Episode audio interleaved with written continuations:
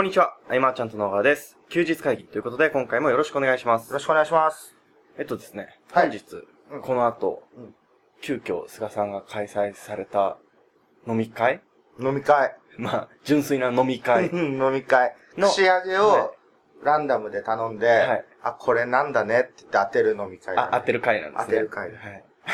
で、その前にですね、ちょっと、うんあ今週分のトロというところで撮り始めてるわけなんですけど、うんえっとですね、えー、他の人のメールマガ、つうかまあ、小沢さんのメールマガをですね、はい読んでまして、うん。で、DD チャンネルを見てたんですよ。うん。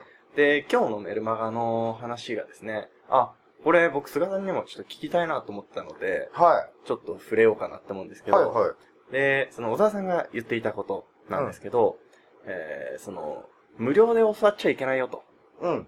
いう話で、で、それは、えー、無料で教わることで、後々人から教える側になった時にお金取れなくなるから、みたいな。あー。っていう話で、ああー、なるほどね、と。うん。確かにあるかもというところで、で、ただですね、僕が初めて菅さんのところにお邪魔し、お邪魔したじゃないですね。うん。で、きっかけになったのが本読んで電話したわけですけど、その時に、たまたま、菅さんが、その、若手起業家育成みたいはい。なことをしていたタイミングうん。だったじゃないですか。うんそれはな、えー、25歳以下の起業を志す若者を、こう、っていう感じでしたよね。そうです、そうです。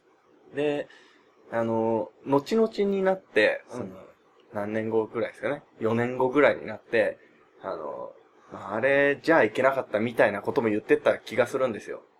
あシステム的な話で。ー。まあ、システム的な部分と、はい金森さんのアドバイスでは、はい。年齢的な部分も結構関係があるよと。ああ、近すぎたって2個。下、3個下とかよりも一回り違うとまた違うという、なるほどね、金森さんのアドバイスはありましたね。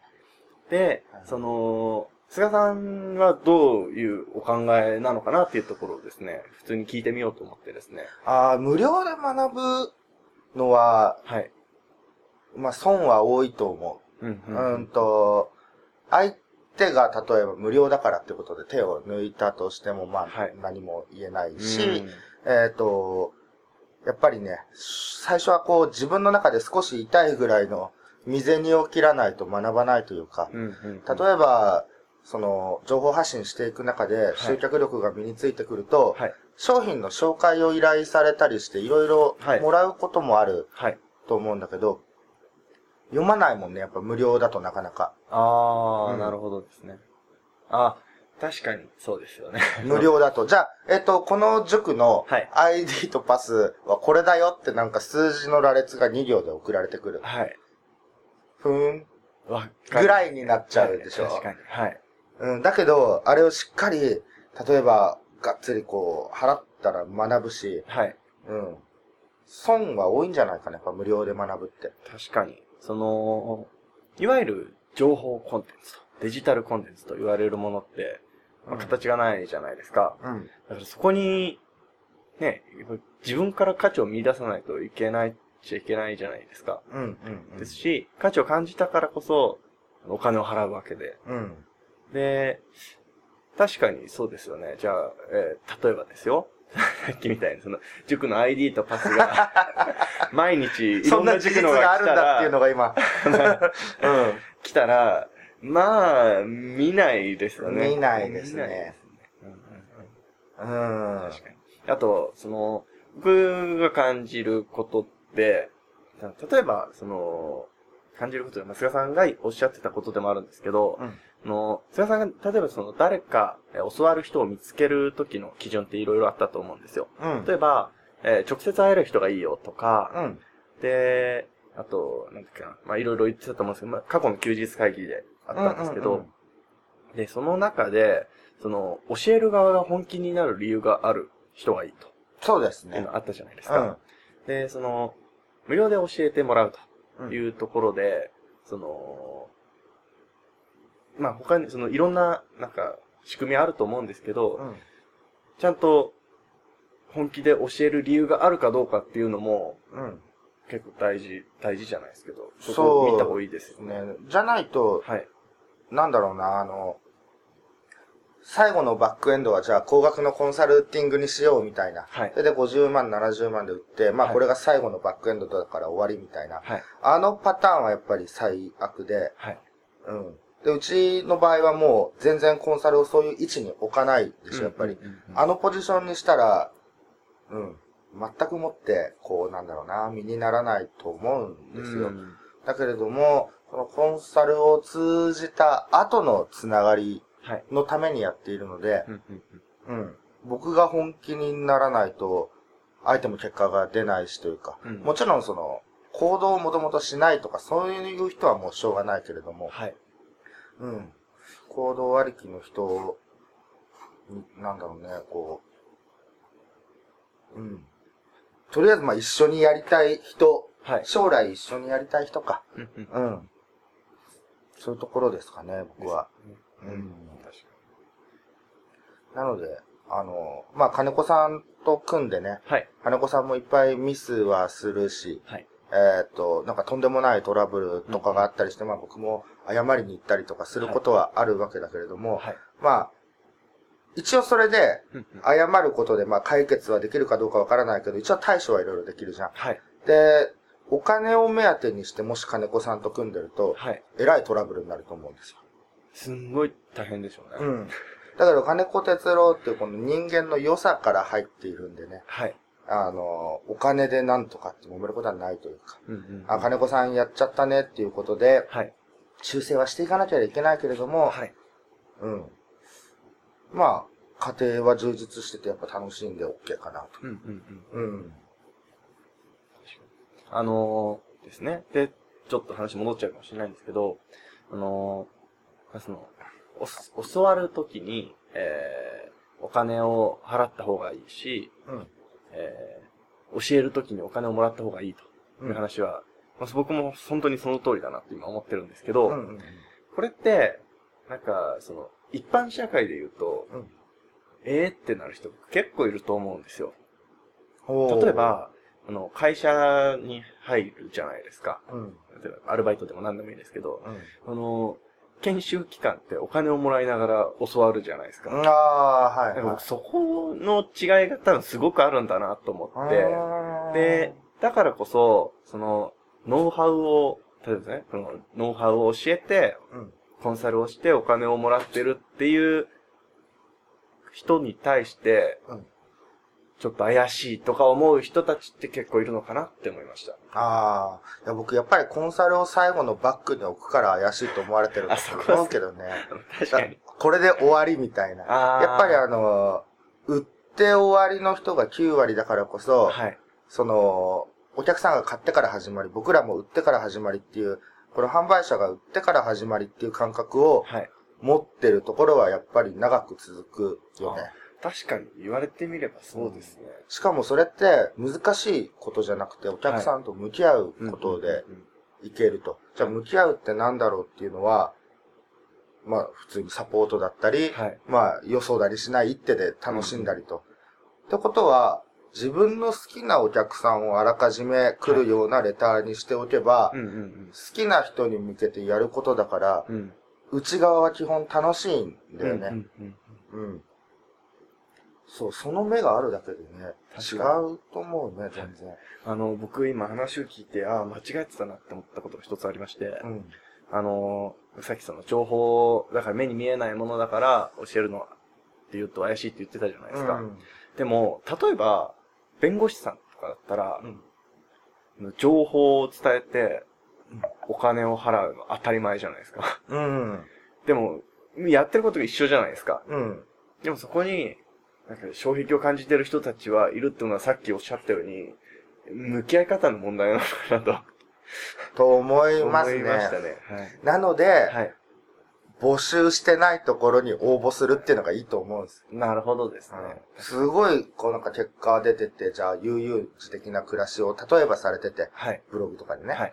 ああ、いいなと思ったら、そこで交渉してった方がいいよね。うんうんうん。で、何かの教材をもし購入して、受け身で受け取るんじゃなくて、はいその主催者の方の企画に携わってしまうと。うんうん。じゃあ何が与えられるかって、まあデザインができる人もいれば、はい映像ができて関われる人もいるけれども、最悪その自分の労働力ではい関われると思うので、そこで一生懸命やっていけば、はい。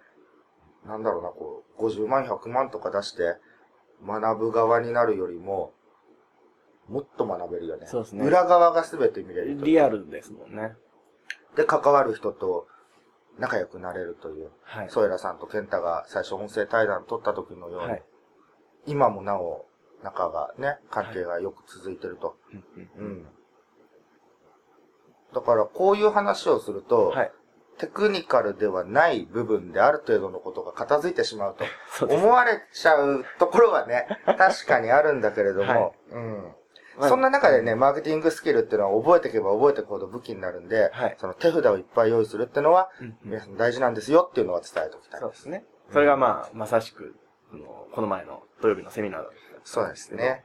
考え方でみんな、考え方とかさ、はい。あり方とか、うんうん。そういう部分ってもちろん大事でしょはい。う。で、大事で学ぶけど、そこだけを学び続けると、はいただのその、自己啓発マニアになってしまう。そうですね。で、はい。自己啓発マニアになってしまうと、何がちょっと危険かというと、はい。名言とか格言って、はい。どっちにもいい言葉があるんだよね。あ、そうなんです自ね分がいい時でもダメな時でも、救いの言葉みたいな名言格言があると。はい。ってことは、ちょっとこう、崇高な言い訳みたいになるはい可能性もあるのでうん、うん。うん。そこは、その土台ができてる人はもうテクニックなんてどんどん吸収してね、うん。実践していけばいいと思うんだけれども、はい。そこね、気をつけた方がいい方結構いらっしゃると。そうですね。その、先にそっちから入ると結構大変かもしれないですね。うんなんかこう、取り込むものがあって、やっていく中で。だからその考え方とかあり方の中でも、はい。セミナーで伝えてきたような視点にまで持っていきたいんですよ。ああ、なるそほど。の、じゃあ Facebook は売りたい者同士が集まっているんであれば、うんうんうん視点を変えて彼ら全員を見込み客にするにはどういう立ち位置になるかとか、かにそういう視点を持っていけばだんだんテクニカルな確かにこ。とになってくるという部分でね。私あの、前そのセミナーの募集をしてた時の音声で、うん。あの、考え方がテクニックになるみたいな話がしたんですよ。うんうんうんうん。あったと思うんですけど、でも、もうまさしくそうですよね。考え方で、ああ、いい話聞いたじゃなくて、うん。じゃあそれをやってるビジネスに置き換えたら、あじゃあこういう風に使えるかなとか、そういう。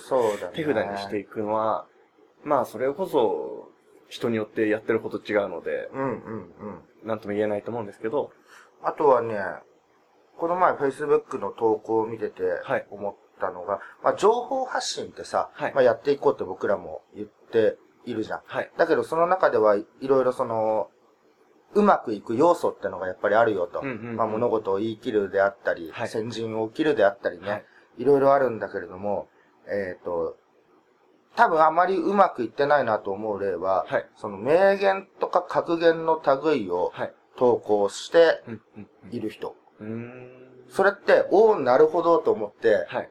いいねはつくんだ。いいねだけ、ど、投稿したね、こう、発信した本人にはね、はい基本興味持たれることはないん本当ですね。です。やっぱりその、右から左に持ってきたようなはいだけだから、うん、うん。ただし、いいねはいっぱいつくうん、と。うん、うん。うん。このベルトコンベアみたいな流れは、なるべくやめた方がいいかなと僕はそうですよね思うね。なんかその Facebook のなんか、その、アルゴリズムが変わって、うん。その、今までその、いいねの数とかコメントの数とかで、その、表示される率があったのが、うんうん。投稿を読まれてる時間で、あの、が加味されるようになったみたいな記事を読んだことがあるんですけど、確かに、いいねとかコメントだけだったら、おはようとかですね。うん。ああいうので、めっちゃコメントついたら、あの、よく出てきちゃうんですけど、でも、実際にその、読んで、なんか、いいねはつけないけど、良かった記事とかあるじゃないですか。うん。で本当はでも、ああいうのがね、流れてきてるんだ。あります、ありますよ。ないですか？いや、基本結構パッパッといくけどね、はい僕はね。そうそうそう。な、そういう方々はね、はい。体験から、自分の実体験をちょっとでも書いて、はいそこに当てはまる格言を差し込むんであれば、いいね反応はガラッと変わるとはい。思いますね。はい。うん。そうですね、その、体験、体験に落とし込むというか、その体験を引っ張ってくる力、欲しいですね。確かに。欲しいですね。あでね、あのー小沢くんところのね、はい。コミュニティで、はい。その、ある青年がですね、はい。動画で宣言したわけですよ。ああ、僕も見ました。見たはい。あの、来年のいつはいいつまでに何十万いきますと。で、あの宣言に、の下に僕結構長いコメント書いたの見た。見ました。あれって結構大事なことででして。本当にこう、じゃあ来月30万円ってなると、わたわたするんだよね。ああ、どうしよう。そうなりますね。はいっ。てことは、まずはそこは拡大解釈してみる。はい。えー、1年間で360万とか。考えれば、最初の3ヶ月間がもし0円でも、うんああどうしようで慌てることはないわけですよね。畑はまあ耕して種をまいて肥料をやって、うん実ってやっと収穫になるとはい。いう感覚はこう、ビジネスっていうのは必ずあるんで、そうですよね。えっ、と、サラリーマンもしくはバイトのようなはい。時給換算、日給換算で考えてしまうと、はい。すごく成果が出てない期間が辛くですね。なると思うんだけどね。そんな時こその拡大解釈。僕辛いことがあったらどんどん拡大してちっちゃくしていく。ああ、なるほどですね。あのそうそうあれですね、ちょっと辛いことがあったら、ちょっと高いところ行って、ぼーっと眺めるぐらいの感じそうそうそうそう。もう地球はいずれ滅びるしぐらいまで飛躍するぐらい。ああ、でもうんなるほどですね。まあ、確かに、あれですよね。うん、その、うん。月、日給月給で、ね、もらうものでもないので、自分でビジネスやってるってことは、その、1年でいくら、月いくらなら、それを12倍して1年で考えて、ってことですもんね。そうだねで、あれの方は、はいあの、アフィリエイトとかだったんで、まあ、月額固定の報酬以外は、はい絶対に数字なんてばらつくわけでね。そうですね。うん。まあ、ぜひとも頑張っていただきたいというのと、はい。今日飲み会になんか来るかもしれないような連絡来てたんだけど、はいあ、そうそう。Facebook ではい。飲み会しますと。はい今日暇な人いませんかという募集を僕はしたわけですけれども、はいああいうのも気軽にやってみたらいいと思うんです。。えっ、と、もし募集して0人だったらどうしようとか、はい。セミナー募集して0だったらどうしようとか、まあこの前あの、夏季合宿、はい。まあ、募集してもう瞬時に埋まったのもあったけど、あれもゼロだったらどうしようとか、はい何でも募集するときにゼロだったらって思う人はいると思うんだけど、はい。まあ、ゼロでも、ふふってなるぐらいだよね、自分の中で。まあ、そうですね。で、特に何も起きないし、はいやってみたらいいと思うんです。で、セミナーのゼロとか、はい。何かの企画、えーと、商品の販売でゼロっていうのは、明らかに何かを間違えてるうん。のと、えっと、ちゃんとした手順を踏んでなくて飛ばすか。ああ、そうですね。この前話しててなんだっけ、その、本当は、はい。えー募集はじゃあ60日前にやって、はいはいはいえーサイトもしっかり作ってっていうのが、はい。だんだんメルマガ一通で募集したりとか、メルマガとフォームになったりとか、はい。するわけだけれどうんうんも、本当やることをしっかりやって、はい。ゼロはありえないと、うん。ね、そうですね。いうところなので、でもその、やっぱ計画すごい大事じゃないですか。うん、本当に、ね、さっきの話じゃないですけど、来月30万円必要だと。例えばこう、まだ何もない状態の人ですよ。うん。言ったら、何でもいいから稼ぎてってなったらもうちょっと危険だなって思いますよね。なので、こう、目先のすぐの収入ってなると、はい。その、回転率の高い商品をうん。仕入れて売るみたいなはいはいものにはなっていくんだろうけれども。分、日雇いでバイトした方がいいんじゃないですか まあ、一番早いね。ね。はい。うん。ちょっと、ね、ちょっと時間かかるのもあるじゃないですか。もちろん、うん。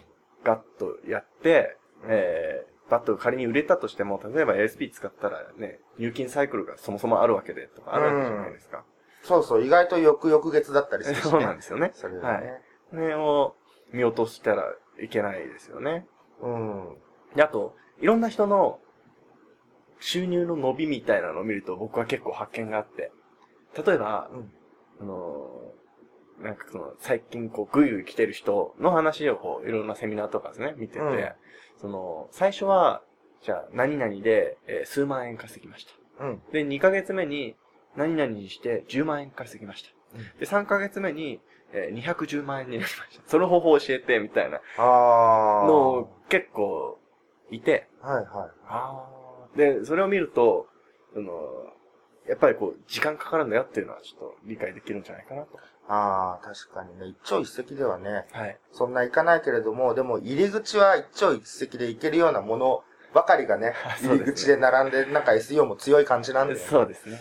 うん、そういうのはあるけど、はい。あ、そうそう、一個思い出した。はいあの、誰と組むかの基準値で、はい。えっ、と、昔のね、はい独占賞資金のバーッと動画いっぱい撮ったやつではい喋ったことがあるんだけど、はい。基本誰と組んでも、はい。まあ、組みたい人と組むんだよ。うんうんだけれども、あの、最悪その人がいなくなったとしてうんうんうも、ん。回るっていう基礎知識をつけとくん。それは、本当に大事だと思いますね。うんうん。仮にこの人がこう抜けてしまっても、はい全工程一応全部自分でできると。はいはい。そういう風になってから、僕は人と組むようになったんで。うんうん。うん今、いろんなとこ見てるとか、えー、ちょっと崩壊、なんか、あれ？なくなってるみたいなのをちょっと見ると、うん結構そのね、持ち寄って、うん。とかが多いですもんね。まあ、足りないものを持ち寄ってっていうのはね、はいもちろん効率もいいしね、うんうんうんそれで好きなもの同士だったら楽しいと思うんだけれども、はい基本その相手が得意としてることは自分は苦手だとするじゃん。その苦労は知っといた方がいいんですよいや、。そうなんですよね。実際こううん一回やって、ここが大変だっていうのが分かってるか分かってないかだと、あの、コミュニケーション変わりますし、そうそう。うね、うんなんか好きかって言われるとイラッとしますもんね。動画の編集とかさ、はい上がってきたものをさ、言うのはまあ簡単だけれど、これちょっとね、簡単にやっといてっていうのは、もっと、さ、こう、パッとさ、さっとした感じでとか言われても 全然わかんないそうですね。よね。はい。で、僕も実際こう動画をさ、はい。ちょこちょこ編集し始めて、はい。その苦労がわかるわけで。うんうんあとまあデザインはもう、もともと僕自分で全部はいやってるとこあるけど、はい。でもやっぱりその、大変な部分っていうのはあって、だから金子さんの大変さが分かったりとか、一通りを経験するっていうのは、はい。すごく大事だし、はいいざ何かあっても自分で全部できちゃうんで、そうですね。じゃあそれがどんだけ大変な労力なのかっていうと、うん。そんな、そうなんですよ。やってみると意外意と、外と、一つ一つはそんな大変じゃないんですよね。だ健太が最初にうちに来た時も、全工程踏んでったもんね。そうですね。うんうんあれみんながやってて、うちの事務所ではあれが当たり前の環境になってたんで、はい。なんだろう、特別こう、ね、大変っていうかね。うん。その環境に身を置くってのも大事かもしれないけどね。そうですね。うん。あのー本当に持っといた方がいいですし、だって、これも何回も話してることかもしれないですけど、あの、値段、例えばいくら稼ぐという金額があったとして、やってることは本当に枠組みは一緒で、うんうん。僕はその最初に身につけたことですからね。そうだよね。はい。うん。それだけですからね。あとはその、手札は増やしてますけど、うんうん。本当基本はそれだけなので。そんな環境下で組むとすごくいいんじゃないでしょうかそうですね。と。うん。はい。はい。ということで少し長くなってしまったんですけど、えー今回は以上にしたいと思います。はい。ありがとうございました。ありがとうございました。休日会議に関するご意見、ご感想は、サイト上より受けたまわっております。休日会議と検索していただき、ご感想、ご質問フォームよりご連絡ください。